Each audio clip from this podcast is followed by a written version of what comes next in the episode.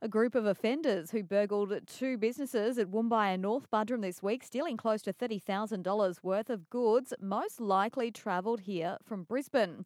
Police say the trio smashed their way into the Cignall store at North Buderim and the Spar supermarket at Woombye, taking cigarettes and other stock before fleeing in a silver Toyota Camry, which had earlier been reported stolen from Brisbane.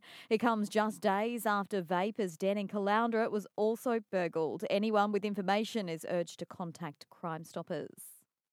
Annastacia Palaszczuk will hold roundtable crisis talks focusing on unlocking land supply, fast tracking social housing, and bringing together all levels of government.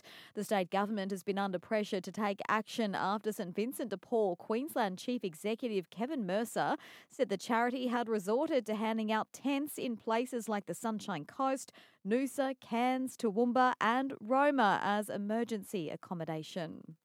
And a GoFundMe campaign organised to support a local family has now raised more than $376,000.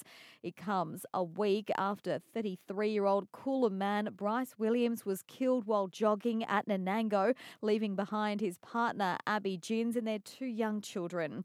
It's understood Mr. Williams had been in the area for work when he went for a run about 6:30 p.m. last Tuesday. Police say investigations into his death are ongoing and a 51 year old man is is helping with inquiries. No charges have been laid.